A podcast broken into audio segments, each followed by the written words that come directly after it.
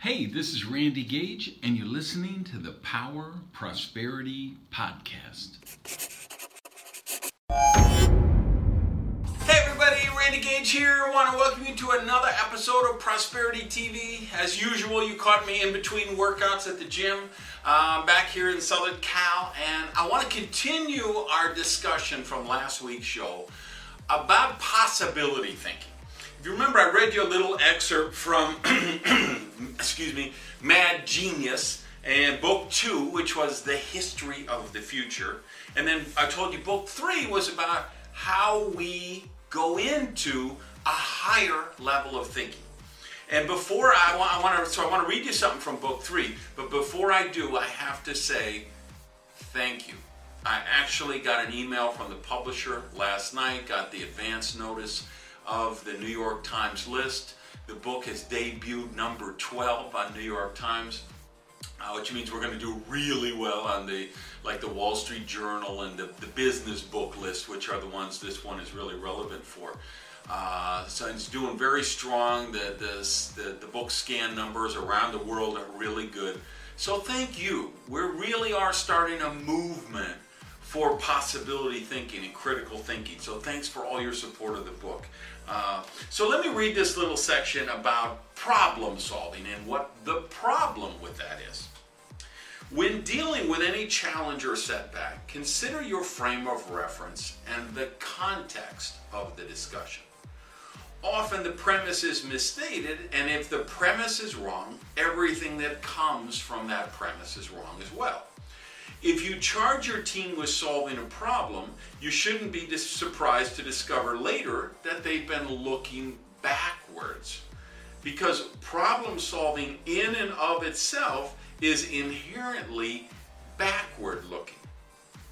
For real breakthroughs, you have to stop living in the problem and live in the solution instead. The same holds true if you're instructing your team to solve a puzzle. Jigsaw puzzles work because all the pieces are in the box when you buy it, right? All you have to do is figure out how to place each piece. But as we talked about last week in book two, all the necessary pieces for the challenge you and your business are about to face, they're not in the box. So if we're going to use that puzzle solving analogy here, we have to modify the parameters. Now your job is to use all the puzzle pieces that came in the box, see where they fit, then fill in the remaining space by creating some new pieces in that amazing 3D printer called your brain. Uh, and then, uh, of course, you guys with the book, you got to, you know where I go next. I talk about where I was approached by that Linus startup tech company, wanted me to be on their board, and looking at their technology and not being able to make sense of it, and then talking to other really brilliant internet people, and they say, "Well, what? Wait, I don't get it."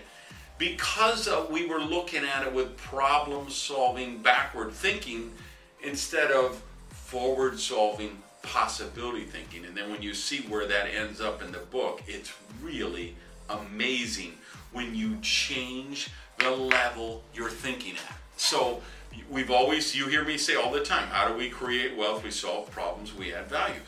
Great. But the best way to solve problems isn't to look backwards, it's to look forward into the possibilities. Hey, thanks for listening to the Power Prosperity Podcast. Do me a favor and practice the circulation law of prosperity and tell people about Prosperity TV. So, if you would, just put something up on your Tumblr, your Twitter, your Facebook, your YouTube. Uh, let people know what you think of the Power of Prosperity podcast. Even take a screenshot of your phone and maybe post that picture uh, so we can build the community here at the podcast. Thanks, guys.